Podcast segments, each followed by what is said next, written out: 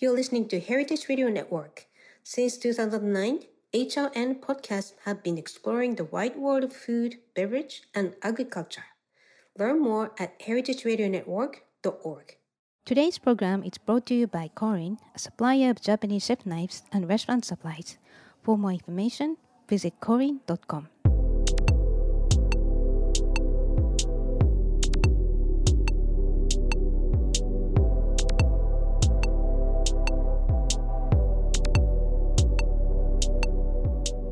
Hello, welcome to Japan Eats. I'm your host Akiko Katayama, a food writer and the director of the New York Japanese Culinary Academy, which promotes a deep understanding of Japanese cuisine in America.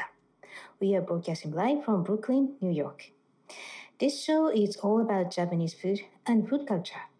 We see sushi at every day in supermarket, but what is beyond sushi?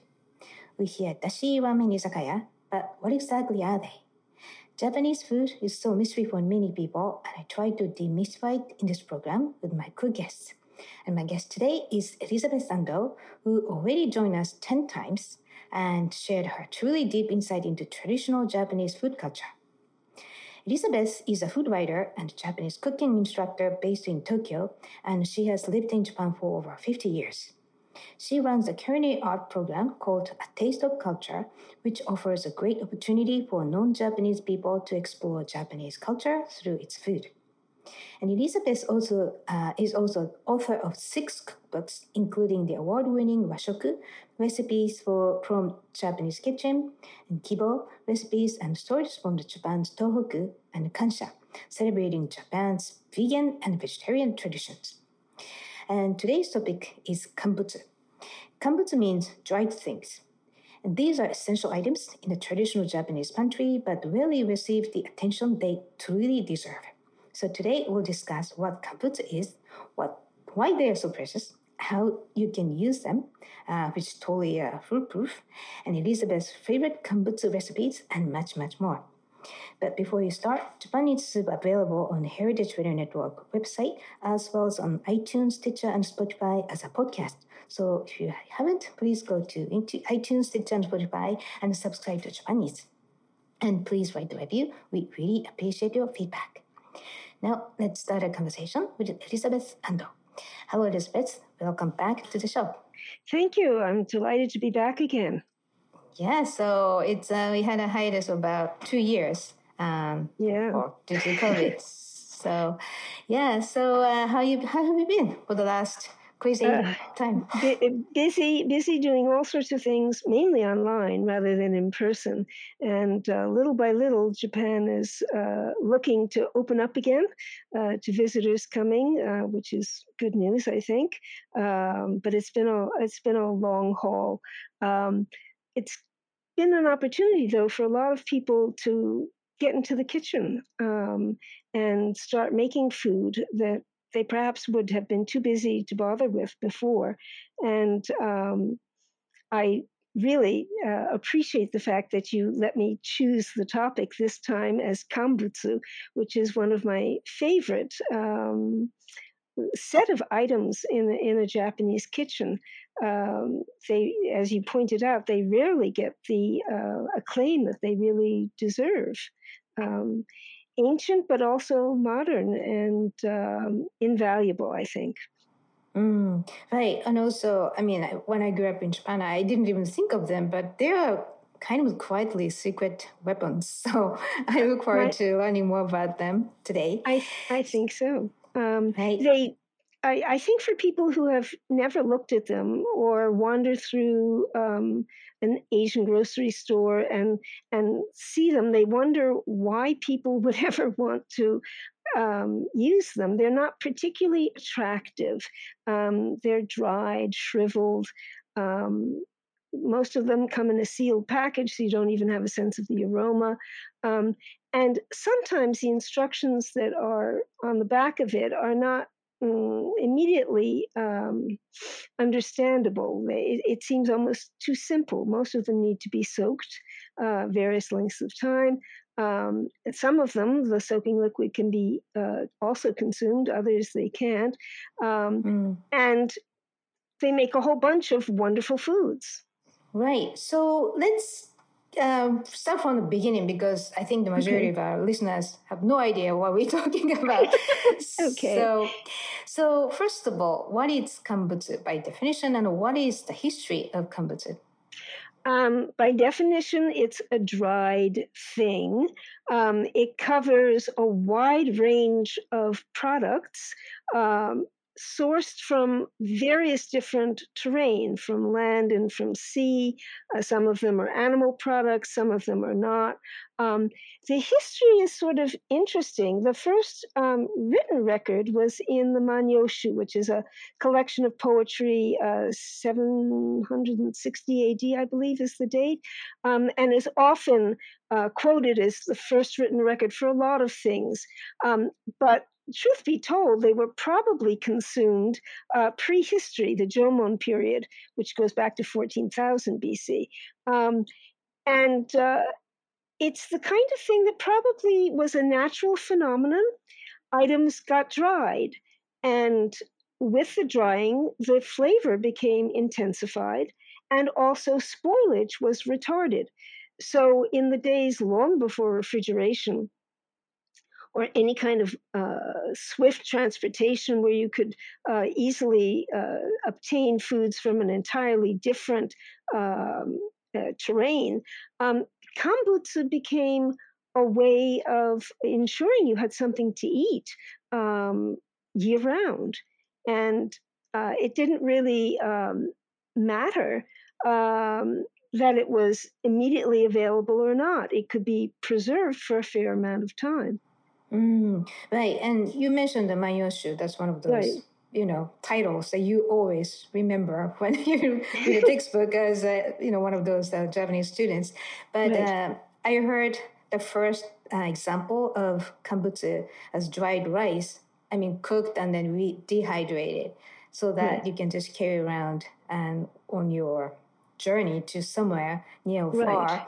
And that's why you know, all the war fields, they the soldiers used to carry yes, Hoshi Hoshi I, I think was the name that was given to it, and um, in indeed, it also becomes more lightweight because as something becomes dehydrated, the water in it, uh, the moisture in it, is what makes it heavy. So it became lightweight, um, less likely to spoil, and could be revived or resuscitated, um, softened, uh, and consumed when you needed it, wherever you were.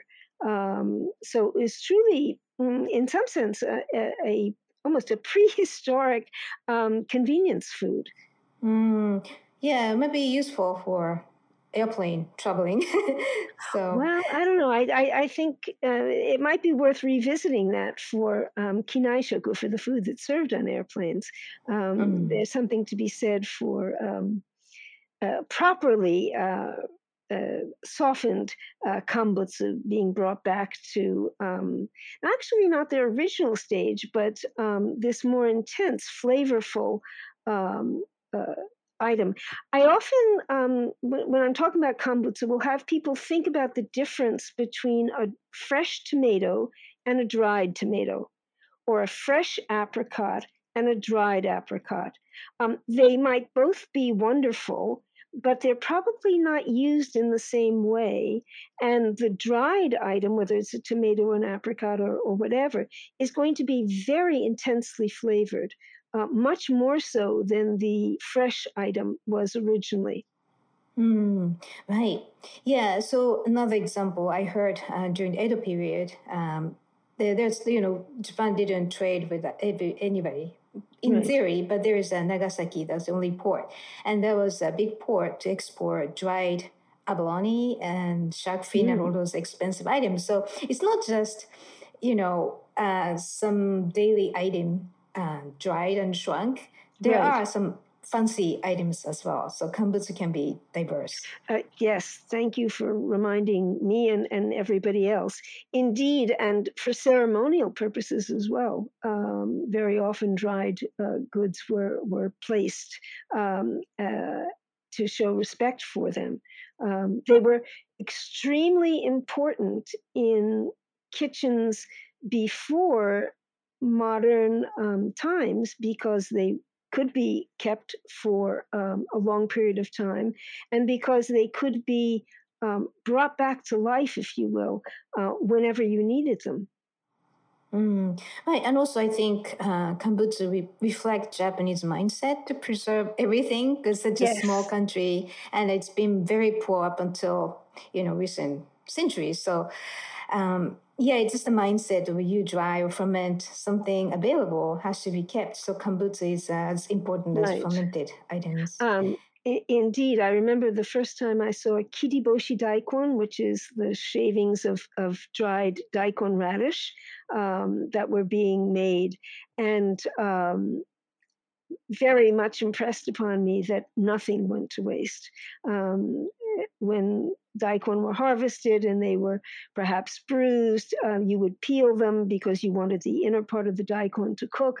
Uh, the peels never went to waste. They could always be dried um, and used in a number of other uh, dishes. So I, I, think probably kiriboshi was my first personal encounter um, with uh, a kambutsu that would do double duty, if you will, or multitask. It could produce a flavorful broth when it was being um, softened, and it could also be cooked as a vegetable, uh, either on its own or mixed with a number of other um, items. Mm, right, that's another beauty of it. So multitasking is possible. So we'll discuss those the details, but um, right. um, I know you are very passionate passionate about kambutsu, and um, yes. but uh, is uh, why do you think it's valuable? Kambutsu is valuable because it's uh, so handy. It's always always available in your pantry. Why? Why do you think it's so valuable? uh, personally, today for me, it's um, my go-to when I don't get a chance to go shopping. um, I always know that I've got something that I can put together uh, for a meal. Uh, all I have to do is open the drawer that I have dedicated to most of my kambutsu. Um, what you need, by the way, is a cool, dry, and dark um, space, and it could be almost anywhere. Uh, and for me, it's not necessarily in the kitchen. My backup kambutsu is actually um, my kitchen is fairly small, is in another location, but it's also cool and dark and dry. Um, and that way, I know I can and have it whenever I need it. Mm, maybe you can smell a nice shiitake mushroom smell when you sleep yes. or something like that. Indeed. Yeah. So Elizabeth, you, you you say in a previous conversation, you said kambutsu is losing popularity in Japan uh, despite its valuable nature. So why do you think kambutsu is not used as much as before by the Japanese people? I think um, there are possibly two reasons. Um, one is because um, there's really no advertising, and nobody has started an Instagram account to, to, to tout how cute and wonderful these little dried darlings can be. Um, and there's a lot of competition for other convenience foods um, that are available in the supermarket. I think most large supermarkets in Japan will have sort of the basics. They will have this kiriboshi daikon, the dried um, daikon radish. They'll have hijiki, which is a sea vegetable. They'll have wakame, uh, which is another sea vegetable. Um, but perhaps they won't have um, many other varieties. And also, cooking shows today in Japan are not focusing on it. Uh, there's nobody that's really out there trying to popularize um, them. And younger people, um, unless they have an example of a, a, mother or a grandmother, perhaps, who has been using them before, may not be familiar with how to use them properly. Um, so there's sort of all sorts of uh, combined reasons, I think, why they've become less popular. Uh, certainly, when I first came to Japan in the 1960s, um, every neighborhood also had specialty stores for kambutsu. Um, those stores had everything from dried beans um, to dried vegetables and also dried um, sea creatures um, that were there. Um, probably in the last 10 years or so, most of those stores have um, disappeared, certainly as independent stores. Um, there are a few purveyors um, Tomizawa is is one of them um, that have a lot of kambutsu for sale, but they um, again they don't come with explanations, and, and nobody seems to be out there trying to make them more popular. Mm, right. Yeah, somebody has to make the packaging or some other you Yeah. know things sexier for I, because th- I think so. Yeah. right because the value is definitely there and uh, I mean if you just throw in one piece of kambutsu for your dashi you're a hero of the evening I, I, I'm not kind of not exaggerating because that happened to me so yeah um, yeah by the way you mentioned Tomiza I'm not associated with them but there is a it's a big uh, I think online Right. grocery website They are, and most of the uh, department store food halls um, in Japan, uh, they'll have a small section um, for their things. It's sort of an, an independent shop within the larger one, and um, uh, certainly when I'm when I'm looking for something uh, less ordinary, um, that would be where I would first um, look. There are also a few independent, uh, sort of artisanal producers of um, kambutsu, but they're very local and very specific to certain products. Um, there are a number of specialty stores for katsuobushi, for kombu, um, for dried beans, for dried grains.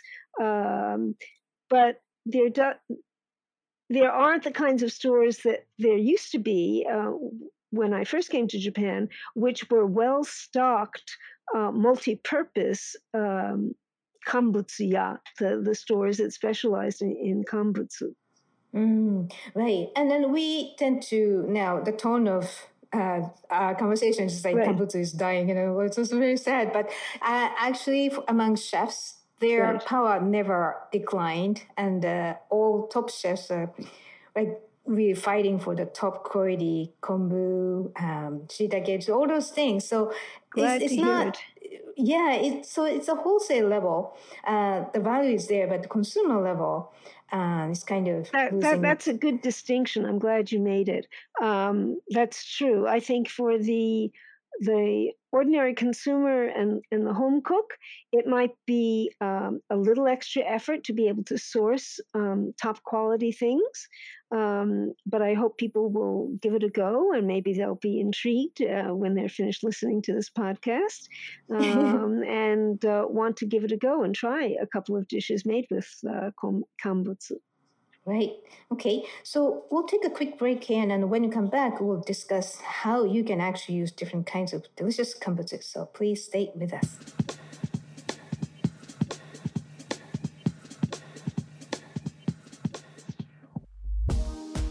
Today's program is brought to you by Korin, a supplier of Japanese chef knives and restaurant supplies.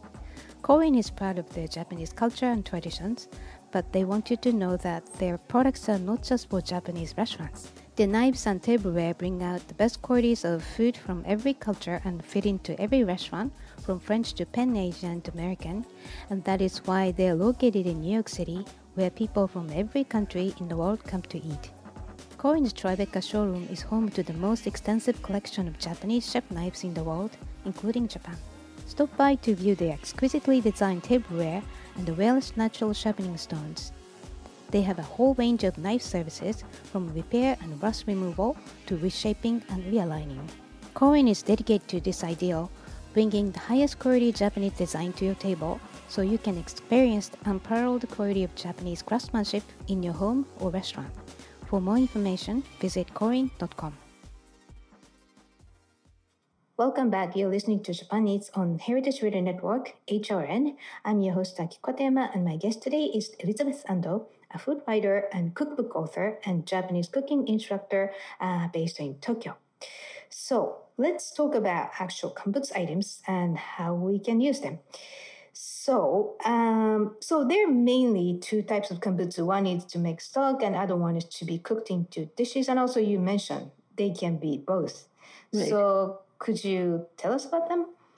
Um, well, the ones that are primarily for stock, the first thing that comes to mind is kombu, uh, kelp. And there are all different varieties. And we did um, quite a, talked about it quite a bit uh, in a previous um, episode. Um, and depending upon the kind of water that you have access to, the kind of kombu you use is going to be um, preferred. Uh, here in the Tokyo area where I am, um, uh, something called Hidaka kombu is the preferred. And down in Osaka, where I used to live, uh, uh, rather had split my time between Tokyo and Osaka, uh, makombu uh, is the preferred. Uh, if you go to an elegant um, restaurant, it's likely that the broth that um, you sipped and said, wow, what's this, was made with Rishiri kombu. Um, and if you went to a temple vegetarian um, meal, it's likely that it was Rausu kombu. Uh, each of them have distinctive um, sort of flavor profiles and behave a little bit differently. Um, but basically, all kombu needs to be slowly extracted um, and uh, not actually brought to a boil just before uh, the boil. Uh, one way of, of recognizing that when you're cooking with it is when you begin to see bubbles starting to break on the surface around the edge, the rim of your pot. Um, and then that's probably the right temperature. In, in Celsius, it's about 70, 75. Um, and that's when all of the beauty in, in, the, in the kombu and the kelp is allowed to uh, come out into the liquid and you get this lovely broth. Um, there are other uh, kambutsu that also go into making stock, things uh, primarily dried fishes. Uh, katsuobushi is, is probably the most commonly used, and the flakes already made, the, the fushi. Um, and they provide a smoky, wonderful, uh, I call it the bacon of the sea, sort of a, a smoky uh, element uh, to any stock that's made with it.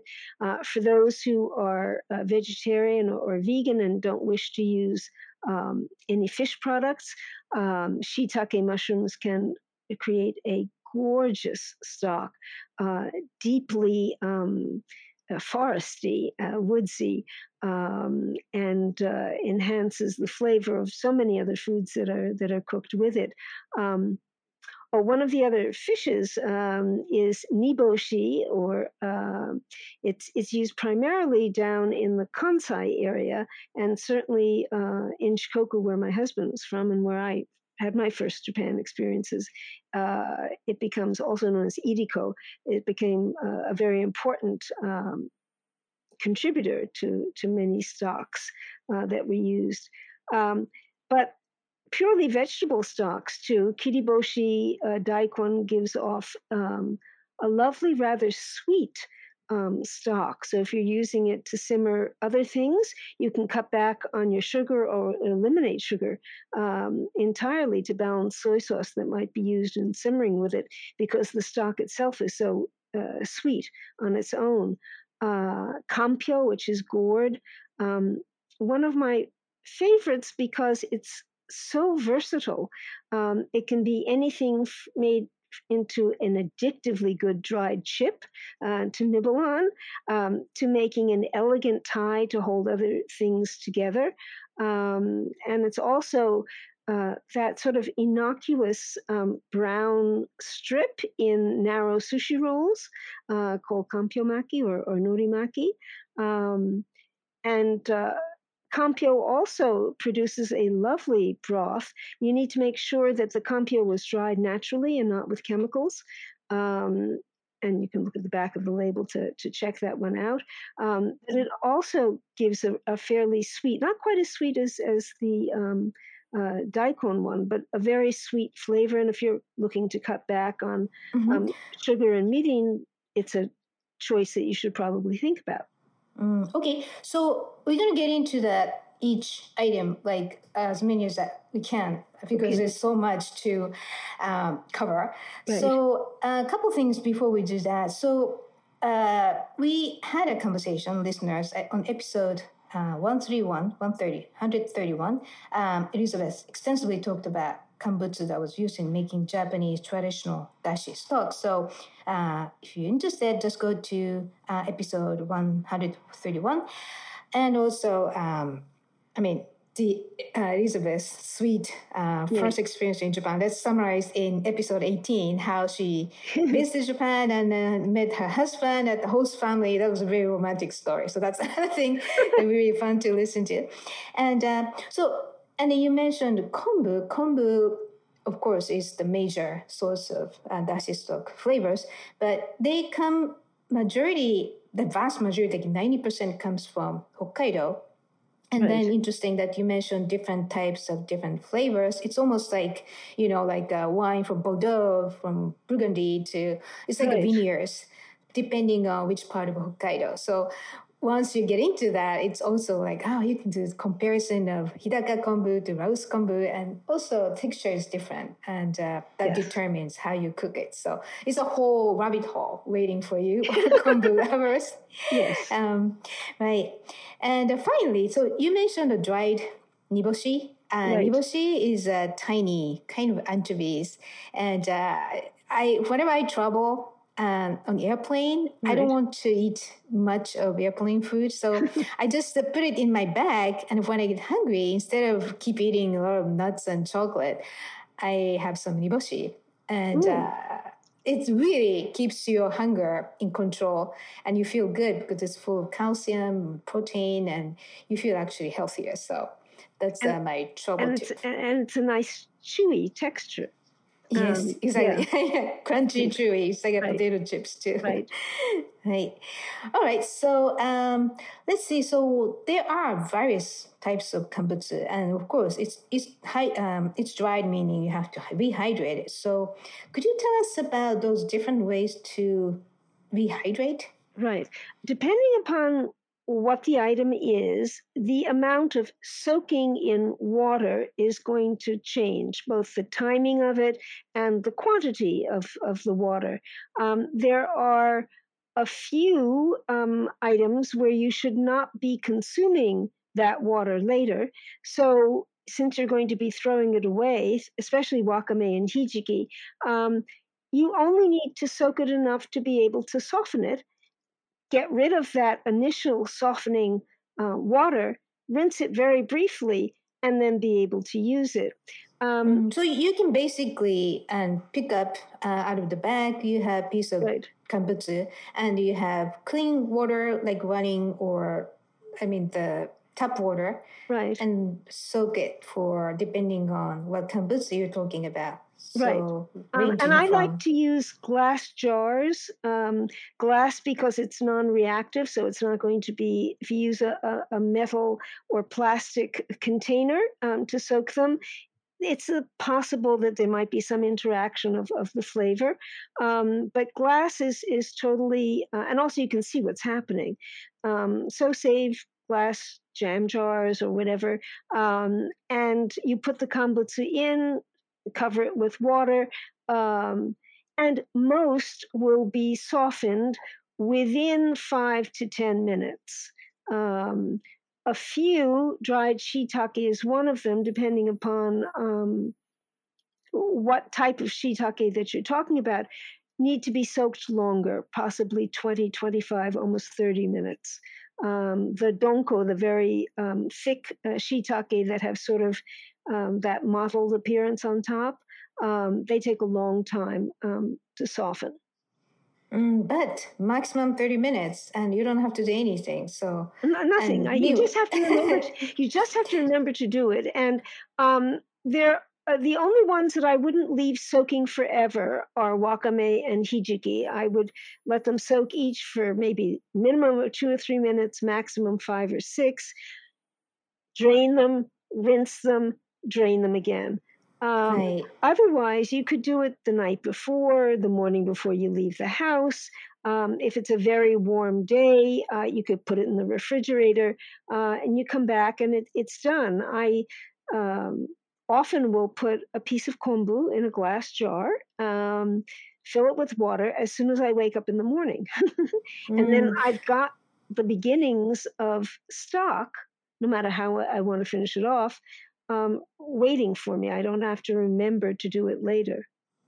Mm, right.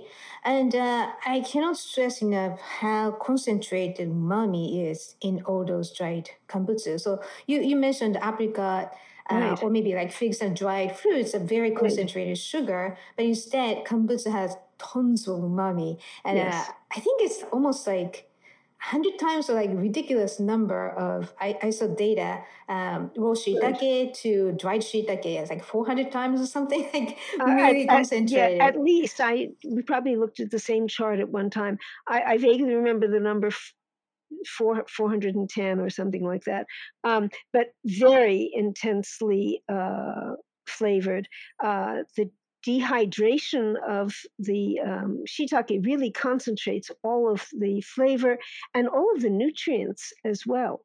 Um, so all of the positive nutrients that that were in there are going to be more concentrated as well. Mm, right. So not just the flavor; it's healthy right. as well. Right. Right. So let's just dive into actual items because I think majority okay. of our listeners are still like, what, what? so what kind of kambutsu can be used in their own kitchen? So I would like to start with uh, kanso wakame, um, okay. so dried wakame. And uh, okay. this is uh, the star of my summer salad. So what is kanso wakame or dried wakame? Um, wakame is a sea vegetable. It's not a weed. Um, when it is harvested, it is briefly dipped in boiling water, and that's where the bright green color comes from. If you see wakame as it comes out of the ocean, it's brown, reddish brown, um, but it turns bright green, and then it is dried naturally. Uh, once it, it once it has been packaged, it could be either in long strands or it could already be little pieces. Um, it expands to approximately three times the size that it looks like when it comes out of the package. So when you're putting it in a, your glass jar and you see a couple of sort of shriveled little pieces at the bottom and you're wondering, is that really going to be enough? The answer is probably yes. Uh, a tablespoon of dried wakame will give you mm, slightly more than a half a cup, um, or a half to two thirds of a cup of, of wakame once it's softened. Um, I don't know about you, but I, I tend to uh, cluster my recipes into s- soups and salads for wakame. Um, I find that uh, it doesn't need a whole lot of cooking. Uh, once it's been softened, it can be dressed in a number of different um, uh, salad dressings. It can be mixed with um, lettuce, it can be mixed with other vegetables. Um, in the summer, I, I love to do a karashi su miso, which is a mustard uh, vinegar and miso sauce um, that I think is just fabulous um, and especially refreshing in, in hot, sticky weather. Um, when it gets a bit cooler, and I'm looking forward to those days, it isn't hasn't gotten cooler yet in in Tokyo. Um, I might use another kind of miso uh, with it, a darker red miso, uh, perhaps sweetened with a little bit of mirin or sugar, um, as a dip um, and uh, eat it just as as is. Um, in soups, I will often put it at the bottom of a bowl and pour soup on top of it so that it doesn't get sort of overcooked. Um, I like the texture of uh, wakame after it's been softened, and um, I, I, I personally do not like the softer texture that you get from cooking it further. Mm, right. So yeah, I think uh, the texture is a great point because um, when you see it, it's very pretty thin. It's not like kombu right. that's thick. And um, yeah, somehow I found this uh, convenient package at the grocery store, mm-hmm. Japanese grocery store, and uh, it was a beautiful, like a mixture of different colored um, right. and very inexpensive wakame. So I bought it and then I was like, great. And then I put some in the bowl and it, uh-huh. it grew 10 times. I was reading 10 times, overflowing. But happily, you know, you can have, you can use uh, vinegar and, you know, like quick salad, soy sauce and vinegar. It's so refreshing in the summertime. Right. And you feel just so good. And also I, I think it's a great idea to put in a, uh, miso soup because the umami multiplies with the miso and wakame. Right. So, and also with with noodle uh, dishes, um, especially uh, soup noodles. Uh, mm. Uh, it certainly can be used with ramen, but also with udon. Um, I love the combination of wakame and uh, ume, umeboshi, uh, mm. with udon and also with somen, the thinner white noodles. Right.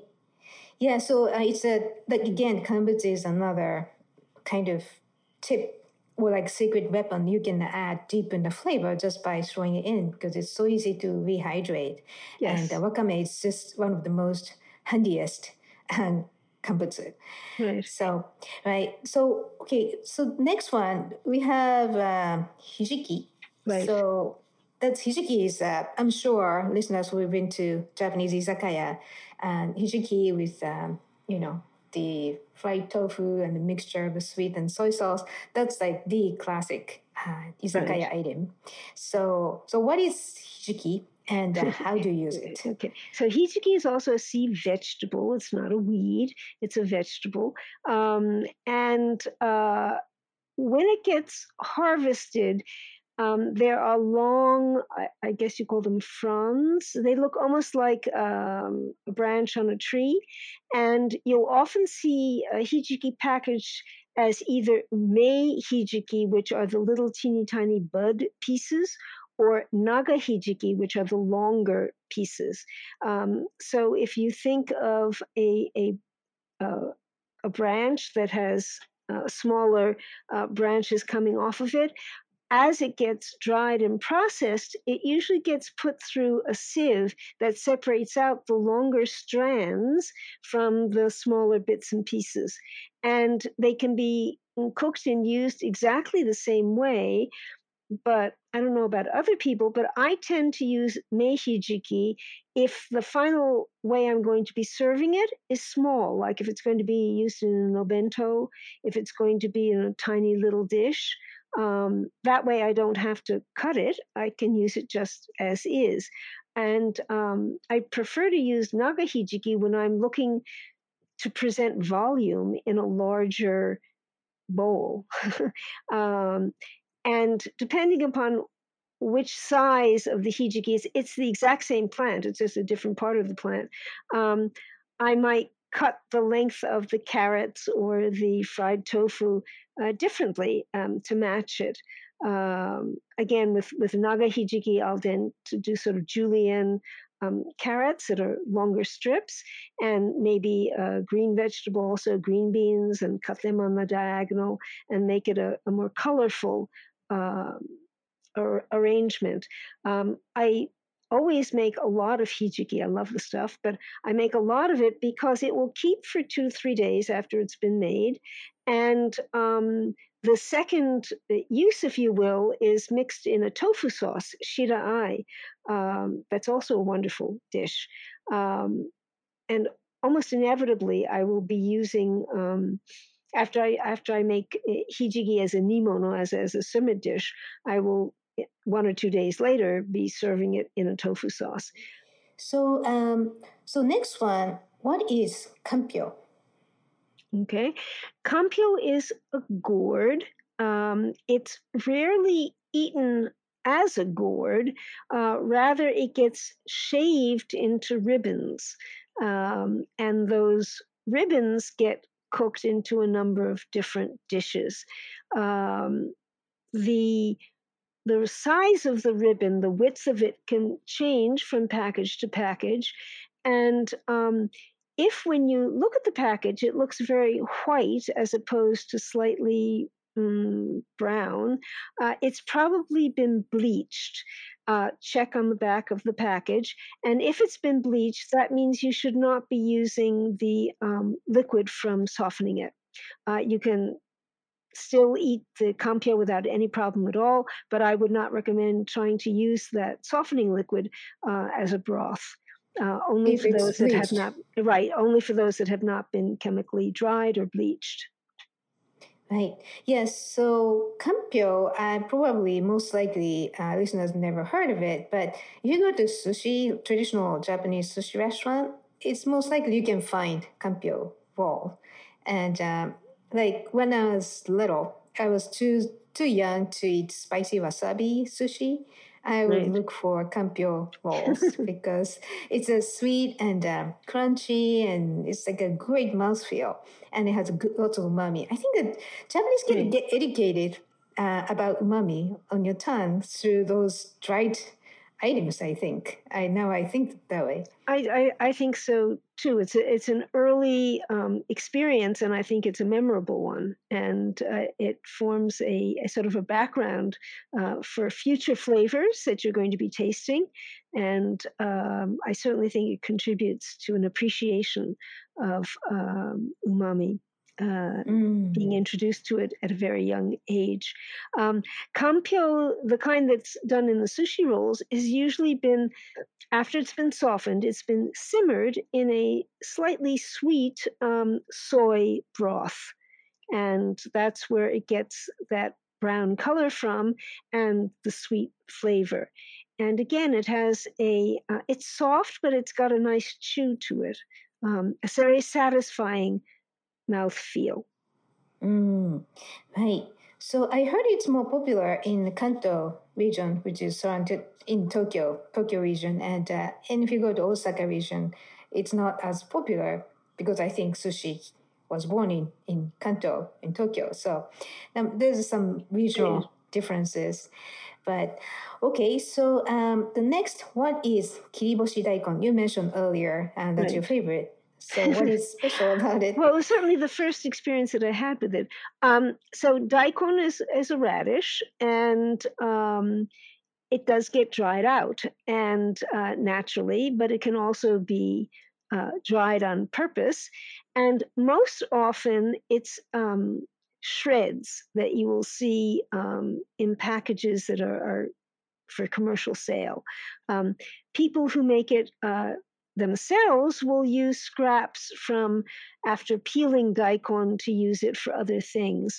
Um, for several years, I uh, made a lot of kambutsu myself, um, but that was actually I used a an electric machine to help me uh, dry things out because Japan is so humid, and I finally decided I couldn't justify all the electricity that was being used um, for that.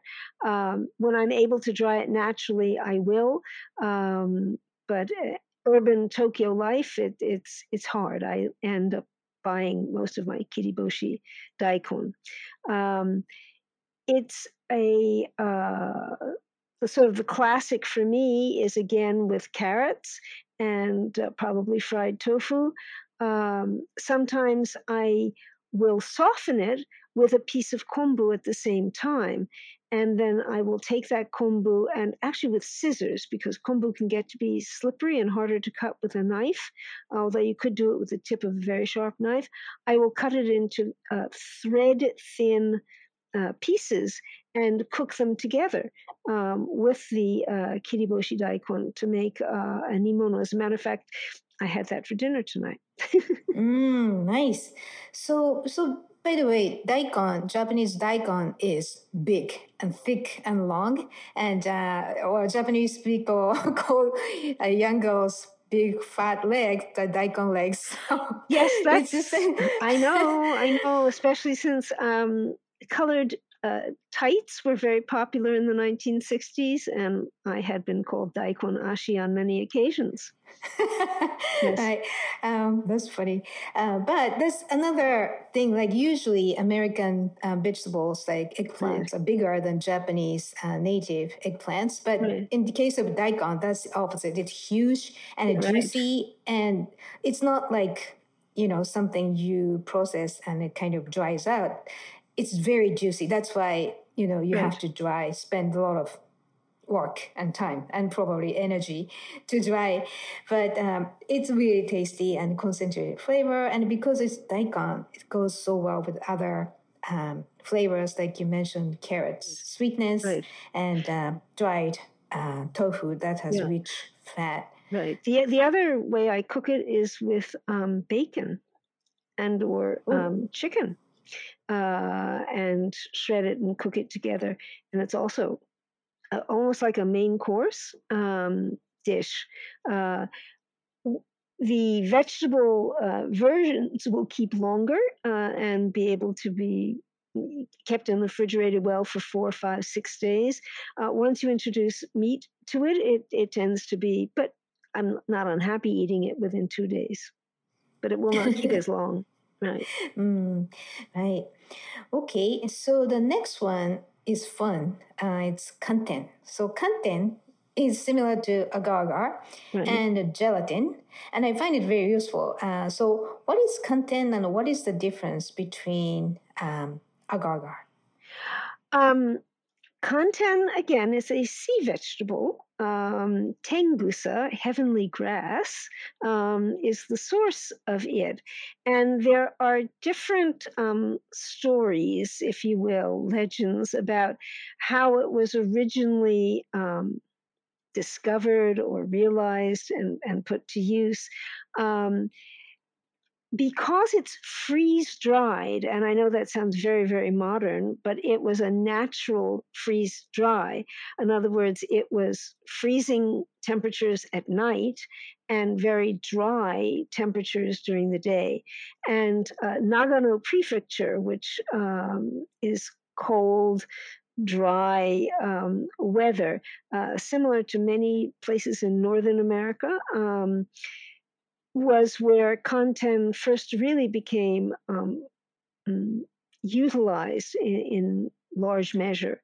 Um, and they, when you dry the uh, the tengusa, it turns out to look almost like um, styrofoam sticks. I, I mean, it, mm. it, it, mm. sort of doesn't look like it's a food, um, and it's it is still sold in stick form. Although more likely today it's going to be powdered, and the powdered form is easier to use. But um, the sticks can be either fairly thick blocks, um, or they could be more narrow threads.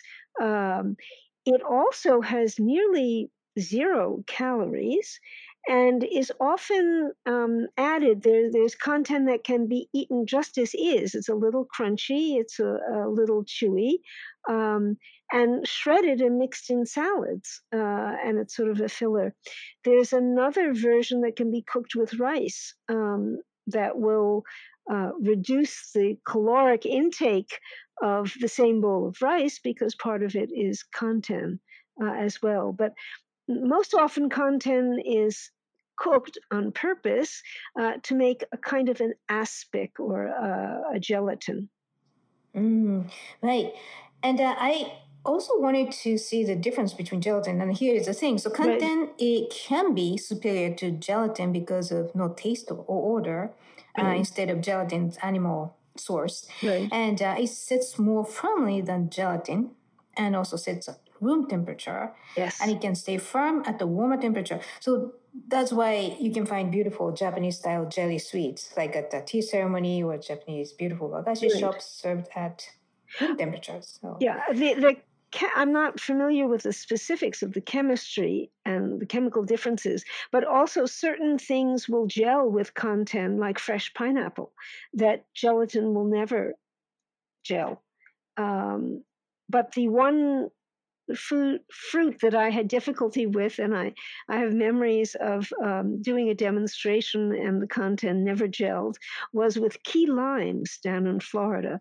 So oh. I'm, not, oh. I'm not quite sure why key limes. I've done it with sudachi and other kinds of limes and never a problem, but um, waited and waited and was duly embarrassed to discover that indeed the kanten did not set at, at all uh, during the demonstration. But otherwise, it's wonderful because it does gel at, at room temperature, which means you can put it in an obento and it's also not going to weep the way um, gelatin often does. And of mm. course, it's mm. it's vegan. It's it's uh, it's not an animal product. Right. And also, kanten is not as translucent as no. agar-agar, but it solidifies very firmly. So there's a trade-off. Right. And also, um, you know, texture between kanten and agar-agar, um, yeah. There's a difference. And agar-agar has a melting, soft right. texture, whereas kanten has a firmer mouthfeel. It's kind of like, um, I think it's just a fi- uh, higher fiber content, which is good for your digestion too. So, mm. um, yeah, it, you can play with these three players, kanten, agar-agar, and gelatin, but kanten is pretty advantageous in many occasions when it comes to texture and temperature. Right. It's great to have um, in the kitchen, um, and again, the powdered form is is easier. So the sticks, when you want to use them to cook into an aspic, for example, you have to soak them, you have to squeeze them, you have to simmer them. Um, it's a fairly um, multi-stage process to be able to cook with it. The powdered form merely needs to be soaked in a small amount of, of water, just enough to sort of moisten it, um, and then cooked and, and stirred into whatever flavored um, liquid you're going to be using for your for your aspic. So it's much easier to use. And it can often be used with other foods um, to help them become slightly firmer. Um, I don't do a whole lot of baking or, or, confectionery making, but it's a very important ingredient for many confections. Mm, like uh, what kind of examples do you have? Um, well, as you pointed out, for the tea ceremony sweets, um, there are many that are uh, primarily um, kanten, but there's also a snack that I happen to personally love. Um, it's made with dried persimmons and kanten, um, and uh, they're wonderful little chewy snacks. Um, and you're cooking them all together. It forms sort of a uh, a loaf, and they can be cut into smaller pieces and um, enjoyed um, almost like caramels. Um, but mm. the flavor mm. is persimmon, and it's it's quite wonderful. So it's used in a lot of um, confections, candies, um, eh, here in Japan, and I suspect could be could be a sort of a secret ingredient um, for similar textured foods that are um, uh, served outside Japan as well. A lot mm. of people have mm. discovered um, kanten, if you will, as, as a an option for um, for cooking. But I like to keep it uh, on hand, especially in in the summer, to be able to make um, cool, um, sort of the of slithery when you're eating them down your throat. Um, uh, dishes. Uh, the other is it makes a wonderful um, coffee jelly. Uh, Yes. That you can that you, that you can form in a coffee cup, and then you can, if you want to pipe some whipped cream on top, you can do that as well. But kohi ziri in Japan is a is a popular um, way to use kanten. Right. It's I, I didn't know that it was so available everywhere in Japan. I didn't know that it was pretty unique in Japan until recently, actually. and uh, yeah, so if you, I mean, listeners, if you go to go, go to Japanese uh, convenience stores or supermarkets, right. they definitely always have coffee jelly, right. and uh, their coffee tend to be intense and is is the flavor is just so unique, and uh, and the cream on top. That's right. addictive, sweet, and I have to admit I'm addicted to it. So. All right. And um, yeah, so we've discussed several kambutsu items today, and many of which happen to be made with uh, sea vegetables, seaweed, but they are not the only ones. Of course, um, a lot of different kambutsu, and of course, uh, for kombu, dashi, and katsuobushi, bonito, they're all umami rich, and uh, it's unlimited. So, yeah, I think hopefully uh, our listeners can discover some of those and try easily at their own kitchen today. So, um, and you have lots of valuable resources about kambutsu and everything else on your website and your books. So tell us how our listeners can find them. Um, the easiest way to find a catalog of, of suggestions is a post that I put up a couple of days ago uh, to my kitchen culture um, blog. So, tasteofculture.com is my website. And if you go to the kitchen culture tab, um, the current one that's being displayed is indeed on Kambutsu. And um, once that gets archived, you can always um, do a search on my website uh, for it. Um, it's interesting. Uh, the uh, do you spell it with an M or an N? And I tend to spell it with an M. I also use M for kombu rather than konbu. The um, actual hiragana could go either way. And depending upon whose book you're reading and who you're talking to, it could be an N or an M for the spelling. Um, I think my website is trained to recognize both, but I do spell it with an M, K A M B U T S U. And I call them the dried darlings of the Japanese pantry. So it's likely if you do a search under any of those words, you're going to be able to come up with it. Um, but what I did was a, a list of um, recipes and whole chapters um, in my in my book that are devoted to kambutsu, as well as links to specific ones that are already um, archived on my website. Mm, right, I'm looking at uh, the page Kambutsu you posted on September right. 25th, and uh, it's just beautiful pictures. If you listeners had not a visible ideas of what we are talking about today, it's beautiful, beautiful pictures and recipes, and uh, I really realized Kambutsu are very healthy too. So yes, yeah. Um, right. All of all of the nutrients that would be in the fresh item are more concentrated. So all of the, um, the many of them have a great deal of calcium, certainly a lot of fiber, um, and other trace minerals as well. Um, and uh, all of that has been sort of concentrated and locked into the kambutsu. So um, they're not being lost when you're um, cooking them later. Mm, right. Okay, so where can we find your updates online and on social media? Uh, on, in addition to your website? Okay, so uh, on my website also is a is a way to easily click into the uh, Facebook group uh, that I run, which is the Kitchen Culture Cooking Club, um, and I also have a tab for that on my uh, on my website. And once a month, I try to keep to that schedule once a month. I will post a new project that's related to um, the, whatever topic I've chosen for the um, kitchen culture blog. Um, I haven't posted one specifically for I'm, uh, but the last newsletter that I did was about Kampyo, and uh, you can also find that on my website and a whole page devoted to Kampyo um, and recipes about it, and also the history of it all sorts of information um, about that. So probably I'd suggest that people start at my website and all of the other uh, links, including once this recording is available, I'll list it under my podcasts, and they can Great. listen to it again um, there. So that's a good place I think to to start. Also, my Twitter account, I, I try to to post to both. Um, I'm not quite as active as I probably should be. Sorry about that. like everybody else. Right. so, right. But again, the website is uh, tasteofculture.com, right. one word. Right. So at the bottom, there's link to uh, links to Facebook and Twitter. So, right. yeah. So thank you so much, and uh, I really you. enjoyed another tenth episode with you. Thank and, you. And uh, yeah, look, going forward to the next one. So we have to discuss what to discuss next time. Right. Right. All right. So thank you so much. And thank you. So, listeners, if you have any questions or comments about the show or suggestions for show topics or guests, please contact us at japaneats at heritageradionetwork.org or akikotema.com. Japan Eats is a weekly program and always available at heritageradionetwork.org as well as on iTunes, Stitcher, and Spotify as a podcast. Our engineer is Amin Spenjan, and thank you for listening. I will see you next week.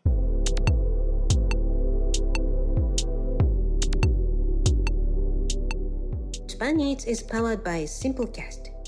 Thanks for listening to Heritage Radio Network, food radio supported by you. Keep in touch at heritageradionetwork.org slash subscribe.